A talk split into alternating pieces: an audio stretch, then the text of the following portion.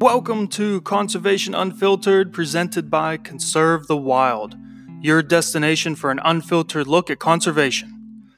Now let's get wild. Welcome back to another episode of the Conservation Unfiltered podcast. I'm your host, Jason Creighton, and this is episode number 50 Birds, Bird Dogs, and Bluegrass. I want to say a big thank you for taking the time to listen to this podcast every week, and an even bigger thank you to those of you who have reached out with your comments and suggestions. This podcast doesn't get to 50 episodes without the great guests we've had, but even better listeners. This week, I'm joined by another born and raised Pennsylvania guy, Corey Bigelow. Corey is a southwestern PA native who's currently works as an Army recruiter in Kentucky. We discuss his journey in the bird dogs, tips for getting the most out of your dog, and his new passion, bluegrass uplanders. Let's dive into these topics with Corey and start a good old fashioned BS session.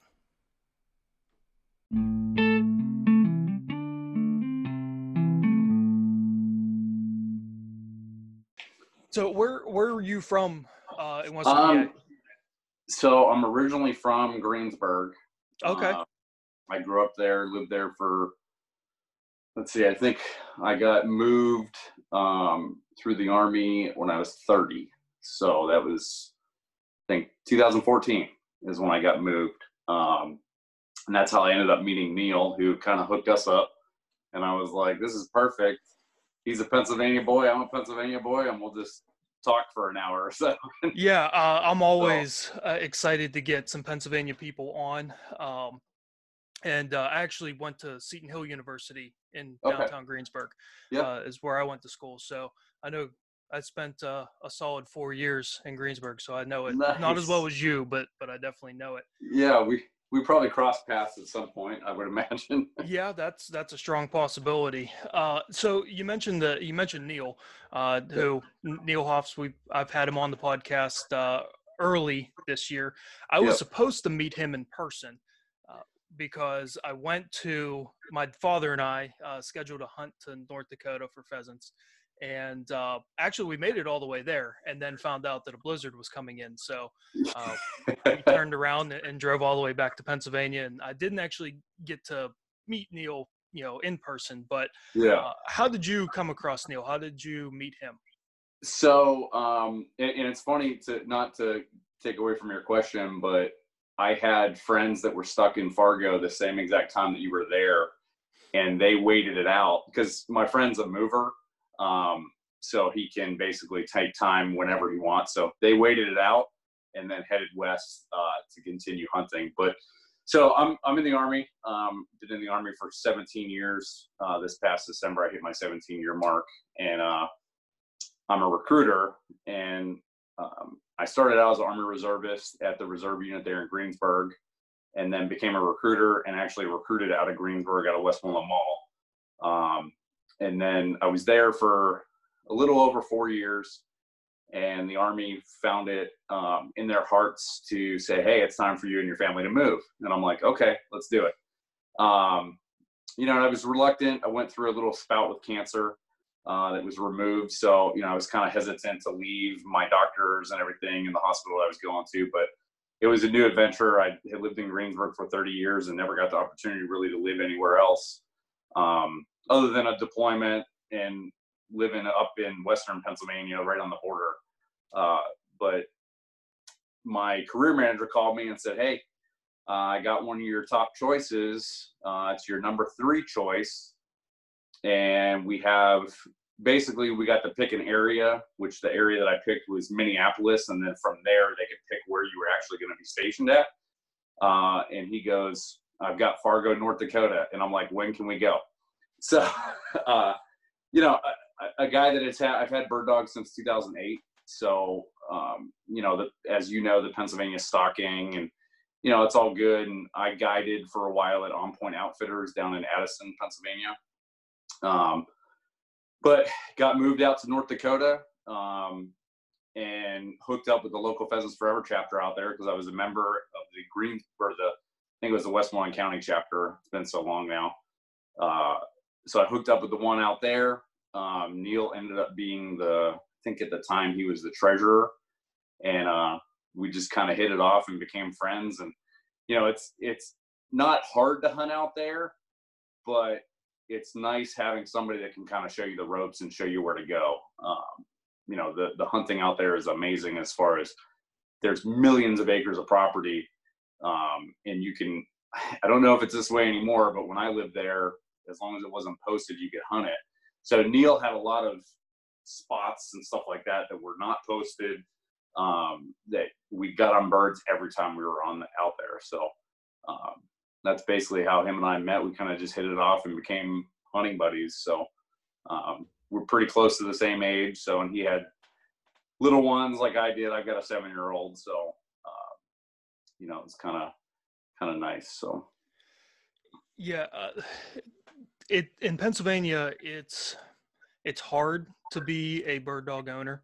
You know, mm-hmm. as you know, it's hard. I mean, because really, you only have, I guess, three game birds that you can go after if you want to include quail. But those numbers are so limited in a very small area in the southeastern part of of the state. Um, yeah, you know, that's a, you know, from from Pittsburgh you know, which isn't too far west from from where either of us grew up. Yeah, you know, that's a solid five hour drive, um, if not six hours, to try to get into quail that are real tough. Um, grouse, which if you can find the spot where they're at, is great. Um, mm-hmm. But those numbers have been dwindling in the last uh, couple years. Yeah. Um, and then pheasant, you know, you're only you're only shot for pheasants or like you said, you know, the stalked birds. Um, so it's tough, but trying to hunt pheasants is nice because you know where to go, and especially yeah. now they have an interactive map. Um, they tell you pretty much where they're stalking them. Um, you just have to combat the the orange army that is uh, other yeah, uh, pheasant hunters out there. Um, but you know, you know where the boundaries are for the game lands, and uh, I had been thinking about going to North Dakota for a couple years, and I connected with Neil uh, on Twitter of all places. Oh, wow. And um, he immediately offered up, you know, to show me around a little bit because they do have that, like you mentioned, that PLOTS program uh, mm-hmm. where you can just walk on if as long as it's not posted. Um, you know, and as an avid deer hunter my entire life, it's nice to be around small game hunters because they're very eager to share with you where they have maybe not their best spots, but uh, some really good spots where you can get some good hunting in because deer hunters are notoriously uh, very uh, protective of their their honey holes. So um, yeah, that was definitely it, it, was intimidating for me to think about going to North Dakota until I started to talk to Neil about the possibilities and and having him sort of guide where I go. Yeah, absolutely. And exactly what you said. Like he was open arms. I mean, I stayed at his parents' house several times, uh, tons of times. Um, they lived. He lived about 20 minutes from me outside of Fargo in a little town called Davenport, North Dakota. Um, and then uh, his parents lived south of us, south of Fargo. I can't even remember what the town was called. Um, heck, I, I, I lived in North Dakota in 2014 and 2015. I've been in Kentucky since 2015, so I'm like already forgetting stuff from up there. But um, yeah, he was just you know kind of open arms, took me in under his wing. You know, kind of like what what you're telling me. Um, just a real solid dude that loves to hunt. Um, you know, and, and loves good dog work. And uh, what was funny about Neil at the time when I hunted with him, he only had one dog so when he found out that I had, when we lived in North Dakota, I had three pointers and a lab. And uh, when he found that out, he we were like attached to the hip then when it came to hunting because you know hunting with having one dog is fine, but when you live in an area like that and you're trying to get out all the time, if one of those dogs go down, I mean, you know, and that happened to to his uh, lab. Her Ellie was her uh, her name. She was the one that he had lost, I think, a couple years ago. Um, you know, so I was his go-to hunting buddy because I always had three or four dogs in the truck. so. Um, yeah, let, us talk about dogs for a second, uh, because you mentioned uh, in the pre-interview questionnaire that you have five hunting Yep. dogs now. Yep. How first let everyone know what breeds they are, and then how do you manage five hunting dogs when you're trying to do, you know, upland hunting? So um, I'll kind of go all the way back. I started out with bird dogs in 2008. Um, got a lab mixed dog from the shelter. Thought that I was going to make it a bird dog. That turned out to be a horrible idea. Uh, he had no prey drive, you know, nothing. I had no idea what I was doing. So I hooked up with a outfitter in. Um, they were out of Confluence, but they had they had two farms at the time, one in Confluence and one in Addison, on Point Outfitters, and they bred uh, Elhew English pointers, um, English setters, and pointing labs. Um, now I think they're just down to, to English pointers and English setters. So I got my first English pointer from them, Ruger. Uh, he's still with us today. He's going on 12. Um, he's just a fat old man now. So, uh, and then from there, I got my second pointer, uh, Harley, from the same outfitter. Uh, I had Ruger for about two years and then got her. Just wanted to add a second dog. And of course, I was going on a hunting trip to New York for grouse up in uh, the Battenkill and uh, grouse and woodcock. And my buddy was go- that was going. He had, I think he took three dogs with them, and I had two, so we took five with us. Um, and then from there, we had a litter of puppies. I got a kept a puppy from there, so I had three pointers. Uh, and then fast forward, moved to North Dakota. Can't live in North Dakota without a waterfowl dog. I mean, how are you going to get your ducks? Uh, so I ended up hooking up with a local retriever group, and they turned me on to a uh, professional trainer out of Wisconsin, um, and ended up getting my yellow lab gunner. And I uh, still have him. He's going on six, so he's pretty seasoned uh, waterfowl and upland dog by this time. Um, and then I think it was in 2015, right after we moved to Kentucky from North Dakota. Uh, my friend Brandon Tarquinio, uh, that I met doing UFTA, which is the United Field Trialers Association. That's shoot to retrieve field trials, kind of something we do in the off season just to keep the dogs tuned up. Um, and that goes back to when you say, how do you manage five dogs? That's part of it goes into that field trialing kind of in the off season. Um, you know, it really helps because you're practicing all the time and they're always on birds. So, uh, but he had a guy that um, had a bunch of dogs. He had three or four kids, and the, the dogs and kids and everything. He was trying to downsize his pack. Not with the kids though. He didn't want to get rid of any of his kids, which is fine. but uh, he had this, I think, two-year-old English pointer at the time, Jed, that another old timer had given him because Jed has a crooked tail. So his the tip of his tail looks like that. His mom stepped on it when he was a puppy and broke it. So they got him fixed. But this guy that I got him from, he sent him to a professional trainer in Texas for like three or four months at like 800 bucks a month. So this dog, you know, he's my free $4,000 dog basically is what I tell everybody. Um, but he ended up just giving him, he gave him to my buddy. My buddy had him for like two or three weeks before I was able to get back home to PA to pick him up. Um, and I've been guiding with him and hunting with him ever since. Uh, and then at heart, I'm a pointer guy. Uh, I love them long tail dogs. There's nothing like that whip tail, you know, going like crazy and then going straight, you know, poker straight. Um, but for some reason last year in 2019, I ended up with two short hairs. So um, I got a short hair from a buddy that I was supposed to take on just the field trial and train. Uh, he needed some kennel space at his house because he's got nine or 10 uh, short hairs. And uh, ended up buying that dog from him. I started field trialing him and, and doing pretty good with them. So, um, and then ended up getting another short hair from my buddy Brandon, had a litter out of two of awesome dogs. They're both UFTA national champions um, and uh, multi-time champions throughout their UFTA career. Uh, so this was going to be his final litter with them. So I had to get a puppy from them and ended up getting a, a solid black short hair from them, Axel. Um, so I'm in the process. He's eight months old right now, and uh, pretty much got him steady to shot at this point. Just working that, continuing to work that steady to shot. But you know, the managing that many dogs. Um, so as I mentioned before, one of them right now is retired. He's 12 years old. He hasn't hunted in like two years. Um, he's deaf. I got to wave him on into the house to get him back, to come back.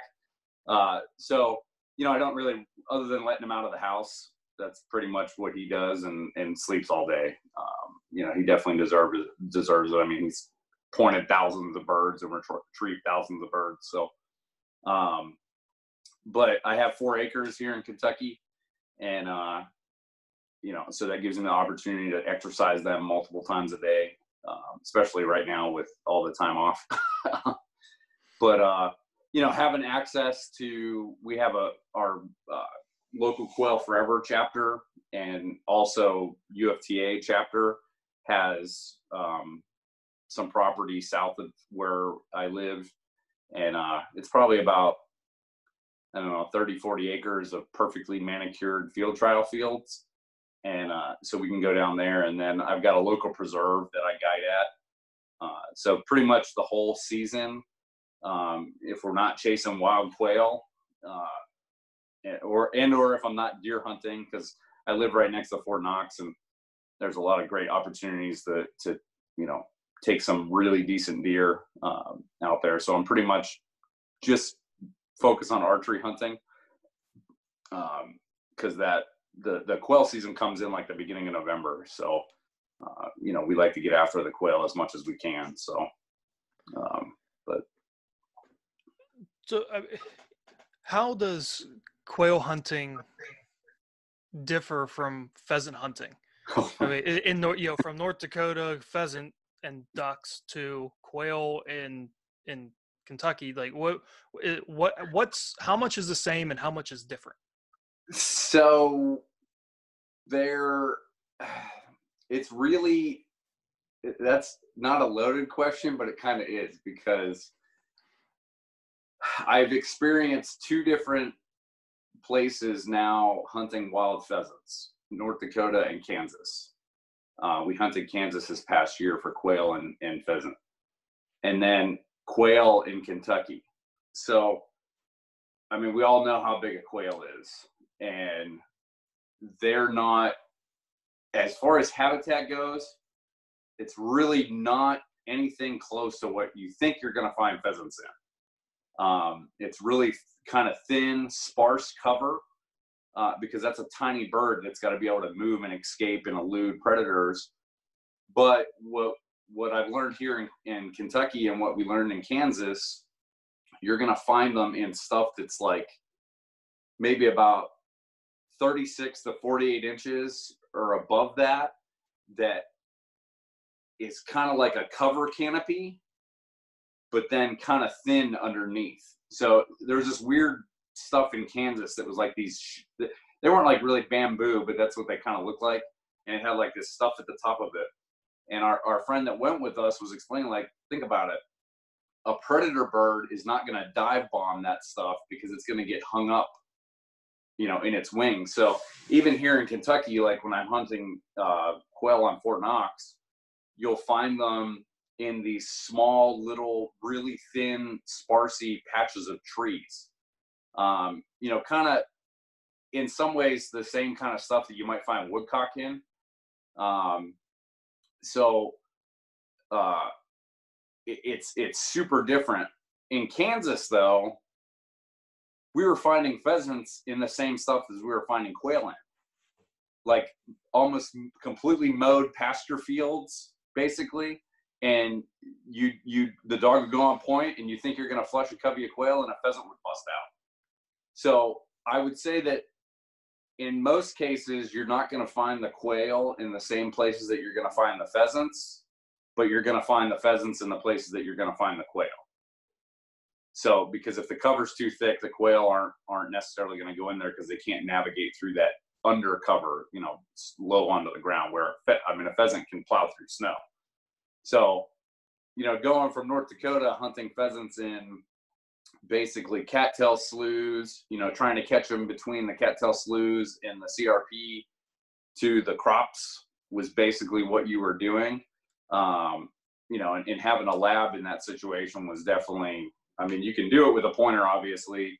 Um, I kind of use them in conjunction with each other. The pointers go on point. I send the lab in the flush, and then all the dogs retrieve the bird. You know, whoever gets the bird, bring them back. So, um, but yeah, it's it's a completely different quail are completely different, and and the worst thing about quail is wrapping your mind around the fact that when you when your dog's point a covey don't shoot on the covey rise which is the hardest thing on the planet for an upland bird hunter to do because if you do that you're going to push those birds way like 60 70 80 yards out in front of you whereas if you were to just flush the covey they might only go 20 yards and then that way you can get better dog work and hunt and actually possibly limit out depending on how big that covey is. So when it comes to hunting quail, you're you're trying to just sort of bust the covey up and then almost hunt individual birds out of that covey then. Exactly. Yeah. And, and for us, you know, it's for us it's all about the dogs and all about the dog work. Like I could I want I obviously my goal is to shoot birds so the dogs can retrieve them and everything like that, but I also want to get good dog work out of it. So generally, yeah, exactly what you said.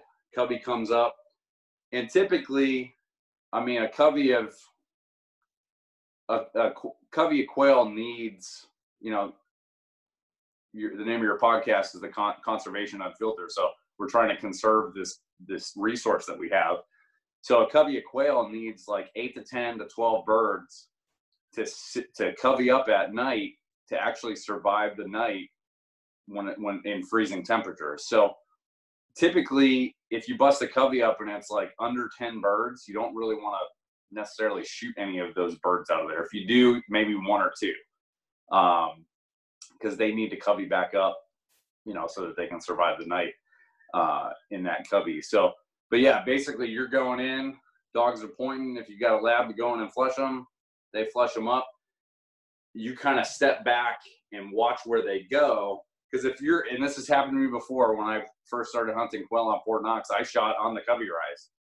Um, but it's harder to pick out where every single bird went when you're just blasting on the covey rise rather than kind of sitting back and watching it happen. And you can kind of, okay, pinpoint where they went and then let your dogs do their thing.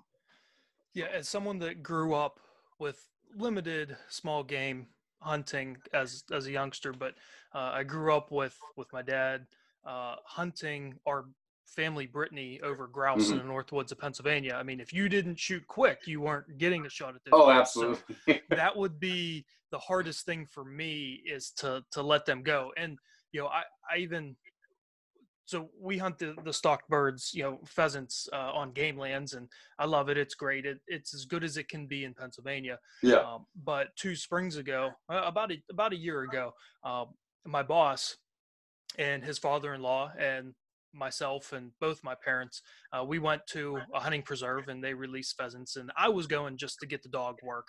Um, yeah. My boss is a adult onset hunter, so he just wanted to try pheasant hunting uh, before he had to buy the permit to you know be able to hunt them on the game lands with me and um, it was you know he's standing right next to me my dog's on point the bird gets up and he'd been waterfowl hunting a couple times so he's slowly getting his gun up and it's you know his gun's not even shouldered by the time the bird's already fallen because i shot you know yeah. it, it was hard for me to to you know turn off that sort of predator instinct of i just got to get it down quick yeah, um, absolutely. So that that would definitely be a real big change for me hunt, trying to hunt quail, which is something I'd like to do at, at some point uh, yeah. with these dogs. But um, you know, trips are to find quail, uh, just like trying to find pheasant from Pennsylvania. It's quite a quite an excursion. Oh yeah, absolutely. I mean, can't like I said, we went to Kansas this year. It was the first time I've ever been to Kansas, and you know, just like North Dakota, you know, it, it, by far my favorite game bird to hunt is ruffed grouse. Um, there's nothing like, you know, hearing a ruffed grouse fly away after your dog pointed it and you never even saw it. Uh, but um, you know, out there, it's the wide open west. There's really no, you know, you're you're you're kind of hunting. You know, we did hunt kind of a lot along creek bottoms and stuff like that because that's where those birds were at. Um, you know, but for the most part, a lot of times you're in the wide open. So when you do get that bust up that covey, uh, and and typically you're gonna find them in, like I found a lot of birds in kind of like draws and stuff um, where in that low spot there was a little bit more cover, but it wasn't nowhere near as thick as it might be in other spots. But um, you know, a- about the only time that I shot on the covey rise was because um, out there we use onX Map like crazy. Uh, if you go out west, 100% download and pay for onX Maps because it shows all the walk-in hunting areas. Um, and, and you know obviously it has the people landowners names on it you know so to try to get permission if, if area is posted and obviously depending on where you're at but um, so that was really the only time that I ever really shot on the Covey Rise was when they were flying off the walk-in area that I were, was in and going on the private land, and I couldn't go over there and pursue them. So, um, but yeah, it was you know it's a completely different hunting game than anything that I was used to. Um, now here in Kentucky, on some private land that we've got access on, um, you know, we'll find them, especially on farms. Uh, and, and, a lot of what we do is hook up with rabbit hunters. Um, you know, and, and it's it's funny because what I've learned kind of is a lot of the rabbit hunters will shoot quail over their rabbit dogs, but like at least me and my group of upland hunters, I don't, I won't shoot rabbits over my bird dogs. Um, but we've had the opportunity to hook up with a lot of rabbit guys that will take us out because they just want to see the dog work on these quail, you know, and they're flushing coveys of quail all over their rabbit hunting places. And, uh, but a lot of that area is going to be fence rows. Um, this year we did uh, one farm that a friend of ours took us to uh, we were going across a mowed hayfield that they probably mowed in October. And so it was only about eight or nine inches tall at the time, green grass. And uh, the guy goes, You think we'll find any out in there? I'm like, No, we need to hit these fence rows that are in here. Man, no sooner than he said that, my uh, short haired tuck goes on point about 50 yards out in front of us. Perfect point, all by himself. I go to take a step towards him, and about 25 quail come up out of the middle of this field. Uh, we ended up only shooting one because one of the guys forgot to take his turkey choke out of his gun. He was a friend of the guy that invited us, and he was turkey hunting the day before, and uh, you know, not upland guys at all. And uh, but he ended up hitting one um, from pretty far away because he was behind me. Um, you know, kind of behind me, but off to the side. Obviously, it wasn't shooting over top of me or anything like that. But uh, you know, so it kind of all depends on where you're where you're at. Um, like I said in Kansas, we we're finding pheasants in stuff that I mean, you could see the dirt almost, and and you're flushing pheasants up, you know, because they can get super low to the ground as it is, and uh, so but and the dog work out of the out there was awesome because of the short cover you get to see you know, we all run alphas or the 550 plus GPS collars. And, uh, you know, sometimes in North Dakota and stuff like that, you don't necessarily get to see the dog on point until you go up to flush the bird. Um, you know, whereas in Kansas, it was pretty, pretty easy to see good dog work out there. So, as I talk to more, yeah, I, let me let me start again. I stumbled into upland hunting. Um, I, I, grew up with Brittany's in the house. Uh, my mm-hmm. dad got a Brittany when I was real young uh, because he was very into grouse hunting, and a friend of ours, uh, family friend that lived by our camp, uh, he used to breed Brittany's and he field trialed Brittany's, and uh, my dad fell in love with that breed. Uh, move on to the second Brittany that we got, and it was just purely a house dog. Mm-hmm and then whenever I uh, was getting ready to get out of college, I decided I wanted my own my own dog. So um, got a got a Brittany. She was the runt of the litter, um, Hmm. and there was really no. In the back of my mind, I was thinking it'd be cool to hunt with this dog, but I never like I wasn't buying a dog purely to be a hunting dog. Um, she, you know, she was just there to to lay with me and and play. And um, one year, I uh, the, trying to think, it was probably six years ago. Um, I shot, uh, you know, because for me, it's it's it has always been about deer hunting and specifically archery hunting. Mhm. And I shot a buck on the first opening day of archery season in Pennsylvania, so the first weekend of October. And um, now it's like, okay, what do I do now? Right? Yeah. Uh, I'm not used. I've never shot a, a deer this early. What do I do now? Uh, so I decided, you know what? I'll I'll take her pheasant hunting and see just why not. Uh, and it turned out she was for very minimal training, she was actually really, really good.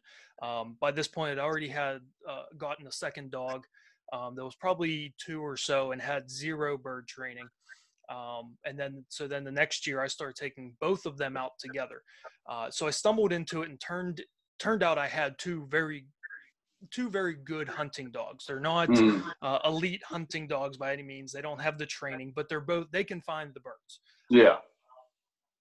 you've mentioned multiple times about trying to to get you know you're trying to see the dog's work um, and then you've also mentioned that you know you're running a, a flushing dog with a pointing dog at the same time and dog goes on point and then you send the flusher i mean that takes a lot of work to train those two dogs to work together like that and you've mentioned the field trials i mean how how much time are you putting into training these dogs So, as I mentioned before, I we live on four acres here in Kentucky. Um, and before we lived here, we lived on Fort Knox, had a townhouse basically with three bird dogs in the house. Um, you know, so I was limited to what I could do. Uh, in North Dakota, I was able to run them, you know, on wild birds all the time. So that was, you know, pretty much a, a, a gimme out there. They were getting on birds all the time. Um, so, I mean, my opportunities now, like with this new puppy that I got, it's every day. Um, I've got about 25 pigeons in a pigeon coop and uh, have three or four of them that are recalling now. And, uh, you know, for this is a, a hobby that I'm like just enveloped in over the last 12 years. Um, you know, my wife loves it. She's not out there hunting with us or anything like that, but she loves all the dogs. She actually, my new puppy Axel, pretty much whoa broke him while I was in Kansas. Um, whether that be, you know, wo whoa breaking him on, not letting him eat until he whoas and stays there until you tell him he can eat, you know, going outside, stuff like that. So, um, I mean, it's pretty much with the right tools and having the pro- a little bit of property that I have and the fact that I've got live birds on hand all the time. Um, now, you know, it, it's pretty much one of those things that I can do day in and day out. Um, you know, and, and I think the biggest thing for people that are getting into it, and they're, you know, a lot of guys that get into it from the from the start, and I don't, I don't know if when I got into it, I was even thinking about this. Um, I just thought it was cool having a gun dog. You know, oh yeah, I've got a dog that is not only a companion, but it's my hunting buddy tool too. You know, and it's a tool. Um, you know, I mean, I've got a, a three dog kennel outside that we've only got two dogs in the house usually at a time because if I had five dogs in the house, I'd go nuts. Um, but uh, you know, being able to have those tools to be able to train them, I think, is what kind of not. I don't think it turns people off, but it intimidates a lot of people from the get go. Um, you know, so and I've learned with this dog, with the because I built some launchers um, you know, to I'm sure you've seen those where you can put the bird inside of it, and then that way you can help the dog get steady on the launcher. Um, you know, so doing all that plus doing field trialing, and it's kind of a balance because ultimately we want them to be as good as they can be as hunting dogs first. The field trialing thing is just an added bonus to where we can get them on birds throughout the year consistently. Um, you know, and there was a time where I didn't field trial in between moving to all these. When I lived in North Dakota, I didn't. So in the off season in North Dakota, I really didn't do anything with my dogs because um, there's there's a I'm pretty sure there's a like a time period during the during the year where they don't want you running dogs on public land. You know, obviously during hatching season and eggs and stuff like that. Um, you know, so I didn't really do anything with them. But what I found was the dogs that I had that I didn't do that with, phenomenal dogs to hunt with, phenomenal dogs to guide with at preserves. Um, but because I wasn't able to do that stuff with them consistently throughout the entire year, the field trialing thing they kind of lacked in a little bit. Um, so, yeah, I mean, having that, having the access to that, you know, definitely makes a huge difference with the training. And, you know, the biggest thing is finding the time to do it, which if it's right out your back door, it's not, not that hard to do, you know, and I've got tons of people around us here. Um, the small group that I have, we call ourselves the Bluegrass Uplanders. We're just, you know, a group of four guys that love to train dogs, love to hunt, and love to do field trialing.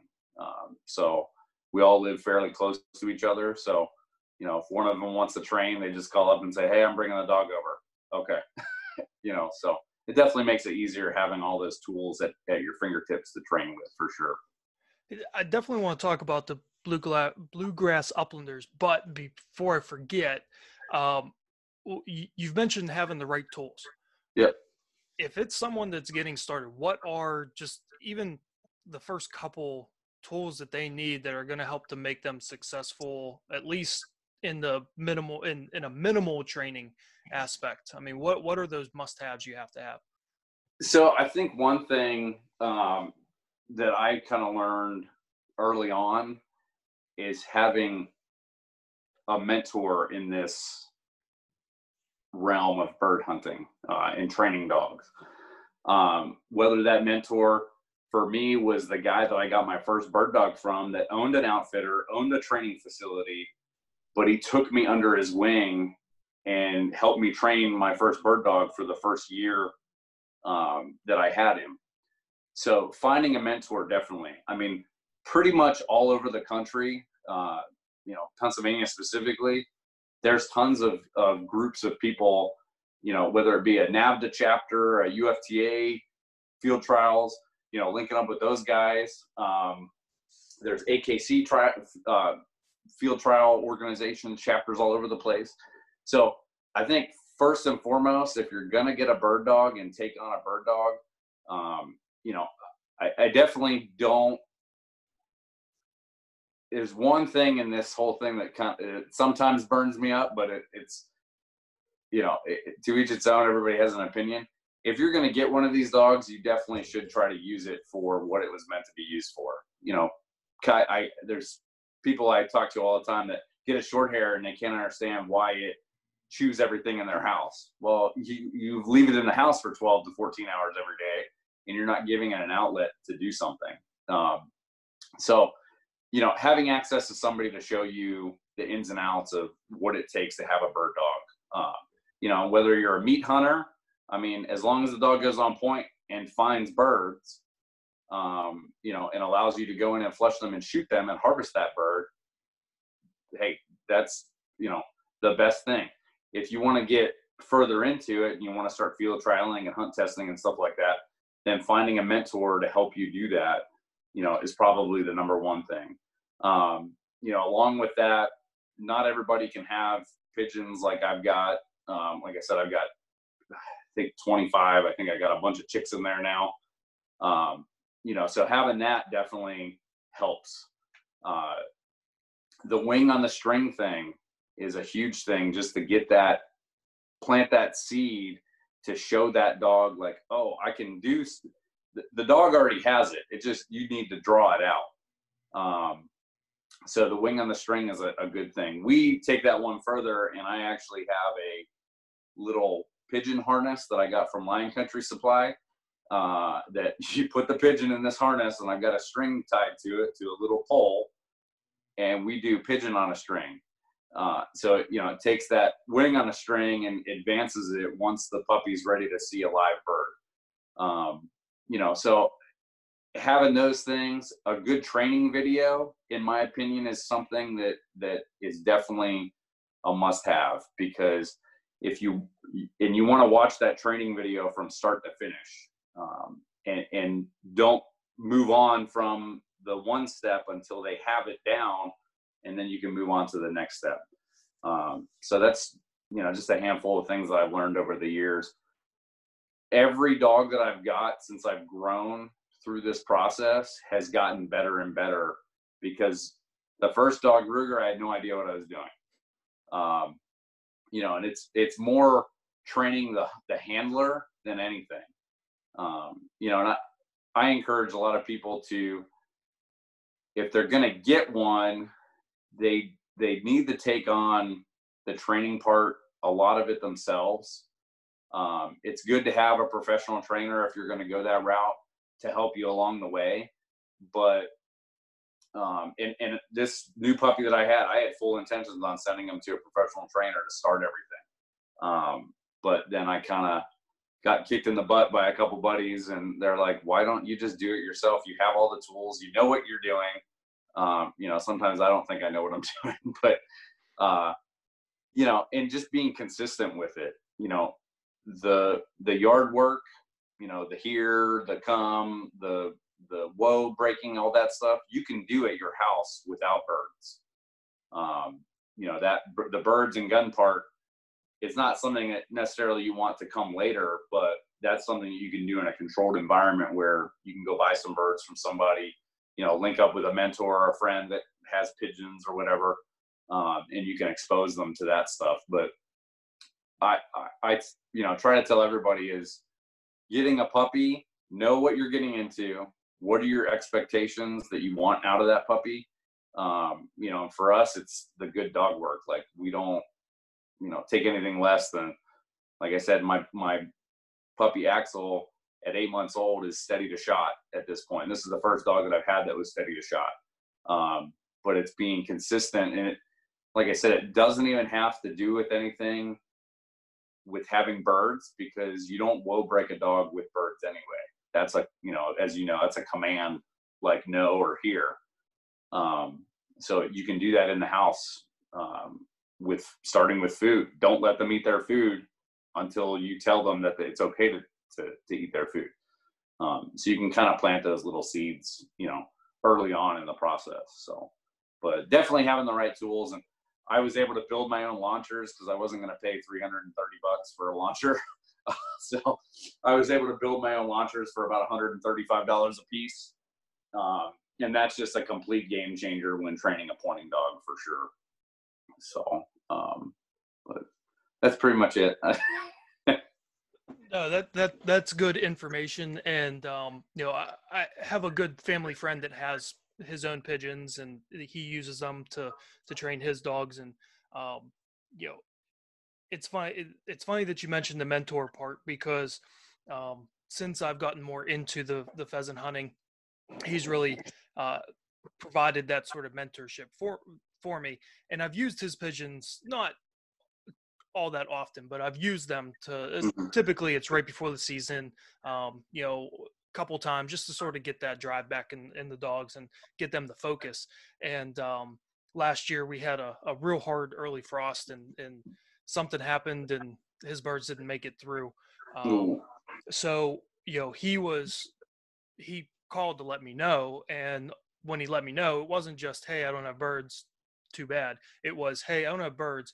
Um, these are five guys that have birds that yeah. they know that I'm going to be using their birds, and they're fine if with you coming and using their birds too. Mm-hmm. Um, so you know that network, the the mentor network is far and wide, and and yeah. there's a lot of people that will help, uh, especially someone new to it. So you know it is intimidating, but once you start talking to some people, uh, like you mentioned, you know, whether that's uh, through field trial associations or even just Pheasants Forever or Quail Forever members, um, there, there's a lot of people that will help you through that process. Uh, so let's get back to the the bluegrass uplanders. What you said it's a, just a, a, group of you and some friends um, but what do you guys do? What's what's the purpose? So basically um, like i said there's four of us.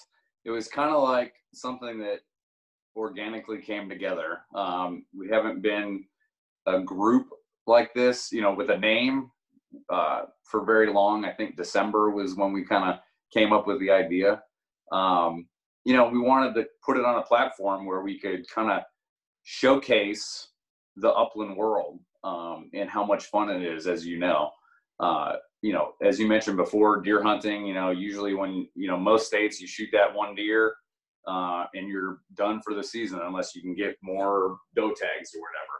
Um, you know, the upland thing you can do every day that the season's open, and you know, there's a limit every day, so it's something that you can continue to do. So it was just kind of an idea that that popped in two of our me and another buddy's heads. Um, and he he kind of had a similar group called the Bluegrass Waterfowlers. It was kind of the same thing, just a group of guys that loved to waterfowl hunt, and then put everything on social media on what they were doing. Um, you know, so that's kind of how it started. Um, and then I've been guiding at put and take hunting preserves um, since about 2010. Uh, I started out with the one in, in Pennsylvania, and then when I moved to North Dakota, I actually hooked up with a a put and take um, hunting preserve that was out there, uh, and and would guide for him every so often. You know, guys that just don't want to buy a hunting license and you know take the time to go out and and, and find wild birds because even in North Dakota, sometimes you're walking you know 10, 15 miles a day just for a limit of birds. Um, but so we kind of incorporate that in it. Uh, we guided a local preserve here in Kentucky called Dawn's Hunting and Fishing um, Adventures. Uh, they do they offer quail, pheasants, and chukar. Um, they've got about I think 350 acres that we that we release birds on and, and do some guiding. Um, and then we've got the um, the field trialing part of it. Um, you know, but then it all culminates in it's all about the dogs and training the dogs, you know, and kind of having that group of guys that no matter what, if they pick up the phone and call, hey, can I bring the dog over to work birds? Yes, come on over. You know, so there's always, anytime we go out and are doing something with our dogs, there's usually at least two of us. Very rarely is one of us only going to do something. Um, even when we're guiding, you know, if one one guy's planting birds, you know, there's two of us guiding because we're running three or four dogs at a time. Um, so, you know, it's pretty much just putting a name to what we were doing already, you know, and it kind of fits bluegrass uplanders. We're in the bluegrass state. Um, and we're, we love upland hunting. So, you know, and, and it's, it's opened a lot of opportunities um, for us as well in a very short amount of time. Um, we, we were invited on another podcast where we did two episodes with those guys. Um, and then we've been invited on multiple private land um, by private landowners to hunt. Uh, you know, kind of the concept of we have quail on our property, we don't have any dogs. Will you bring your dogs out and take us hunting on our own property?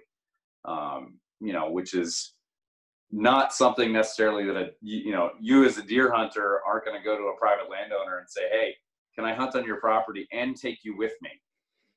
You know that that's kind of counter you know counterproductive on your part uh, you know to where as us as long as my dogs are getting the work if i shoot birds i don't really care you know so that's kind of the premise of it um, you know we've kind of put a name to it put a logo to it and you know started a, a, a, facebook page and instagram page and i think we have like almost 1600 followers on our um, facebook so far so um, you know we're kind of trying to roll out some more ideas and and you know with the guiding on on private land um, you know i'm in the process of i'm going to get my commercial guide license here in kentucky um, you know just the um, on private land i'm not I got to look and see if it's something that we definitely need, but it's just to give me that, you know, edge that I'm a, a licensed commercial hunting guide, basically.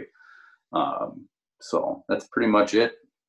you know, just putting a name to it. So yeah, and you know, looking at some of the social media that you know the posts that you guys have put out there, uh, I can because we're trying to do the a similar thing, you know, mm-hmm. working mainly through uh, internet based and, and social media. And uh, anytime you can put a post out there that has a picture of a dog or mm-hmm. a story of a dog, you're going to get a ton of traction because people love dogs, yep. and uh, that just makes sense. That's a, a good business plan for sure to really yeah, focus absolutely. on what the dogs are doing, um, you know, as opposed to what people are doing. Mm-hmm. And I think that's, you know, dogs don't know how to use the internet. I'm sure if they did, they would post selfies of themselves all the time. Um, and like you said, I mean, we're basically an avenue for the dogs to put out what they can do. Um, you know, I some of these dogs are some of the most popular dogs in the country as as far as pets go. You know, the Labrador Retriever is the number one dog in the country. Um, but so many people, I, I venture to say, probably ninety to ninety five percent of people in the country that have a lab don't hunt with it.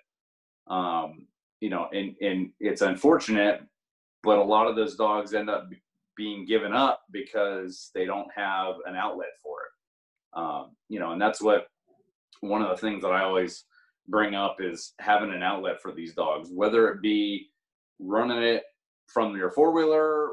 You know, we do um, the dock dogs with our dogs as well. Um, you know, so that just gives it another outlet in the summertime when it's hot out. You know, we're not really chasing birds and doing field trialing here and there, but uh, you know, giving them an outlet is is the most important thing. You know, just if it's you know if you got a small space to just run let them run and be a dog. Um, you know but they were designed to have a job and it's up to us to give them that job to do you know no matter what it was no matter what it is so. Yeah i mean i see that big time with with my brittany's you know they're a pretty high drive breed and you know during hunting season I mean, they're they're happy, they're content. Um, they're you know at home in the middle of the week when I don't get a chance to to hunt them as much because of work. You know, they're content to just sort of lay on their dog bed and and get petted a little bit. Um, yeah. But now, like we're not in hunting season. I've been trying to to take them out to do just some basic, not training over birds, but just some basic field work um, mm-hmm. to give them that outlet uh, because you can see it in their eyes. They just they need something to do, and if I don't give it to them, um, my yard really starts to get tough to mow because they start digging holes. yep, absolutely. Yep. And I've got we've got about 40 chickens at our house here, so you know, every time I let the puppy out, he's constantly going on point, and I'm able to to use the chickens for whoa breaking as well. Um, you know, so but it, like I said and keep saying, and you know, I I feel like that's my motto is it's all about the dogs. You know, this whole whole thing that we do. Um, you know, I want to see good dog work out in the field, and you know, we all have high expectations for our dogs and you know expect them to do what we train them to do. Um, you know and it's nice having a companion that is also your hunting buddy at the same time you know? Um, and as i mentioned before my lab lives in the house with us all the time because he would go insane down in the kennel. Um, you know right now we've got the puppy in the house uh, but usually you know we've, we've got one or two dogs in the house at a time. So there are, you know, just as much a part of our family as, as my daughter and my wife are, you know, so.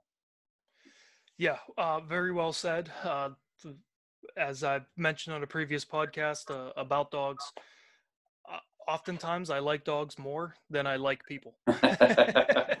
uh, so yeah, they're definitely a part of the family. Uh, Corey, this was a great conversation. Thanks for coming on, and um, definitely want to get you on again to talk a little bit more once we get a little closer to actual upland bird season.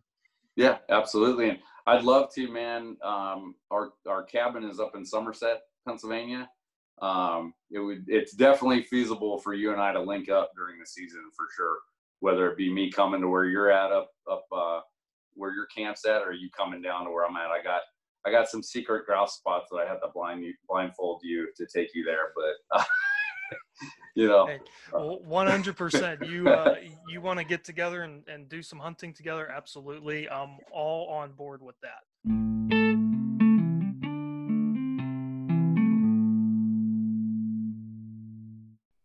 Wow, fifty episodes come and gone. A little over a year after we started. I am truly thankful for how wonderful the hunting community has been, the conservation community has been, to really be very accepting of this concept that I and, and my friends and family have, have developed. I know that the hunting community is very accepting of new people or new ideas uh, from time to time but it truly is humbling to see these people that honestly I look up to welcome me with open arms. It's been absolutely great. And this conversation with Corey is just a, a, fine example of that. You know, the average hunter that decides that this passion is worth pursuing, really to the point where you end up with five dogs, right? that that seems to be a lot of us out there. Um, if we have the means and, and we have the time, we really take this passion to a whole nother level. Uh, if you have time, reach out to Corey and his friends, uh, either on Instagram or Facebook. Just search Bluegrass Uplanders, and you're going to find their profiles. They really have some great content out there, and I really s- see their concept taking off in the very near future.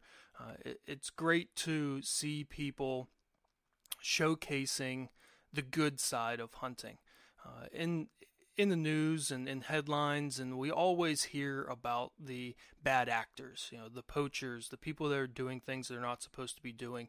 It's great to talk to and listen to and see people doing great things that aren't getting paid to do those great things. Right? They're they're doing it out of a, a love for the sport, a love for the activity, uh, and in this case, a love for the dogs. And it like I said, it's just great to see that, and it'd be great to see more people like that becoming more popular than the average hunting personality that we see that seem to be doing things for the fame and the fortune. Again, I want to thank you for joining me. These 50 episodes have flown by, and I have just really thoroughly enjoyed myself and I hope that you have too. So until next week, stay wild.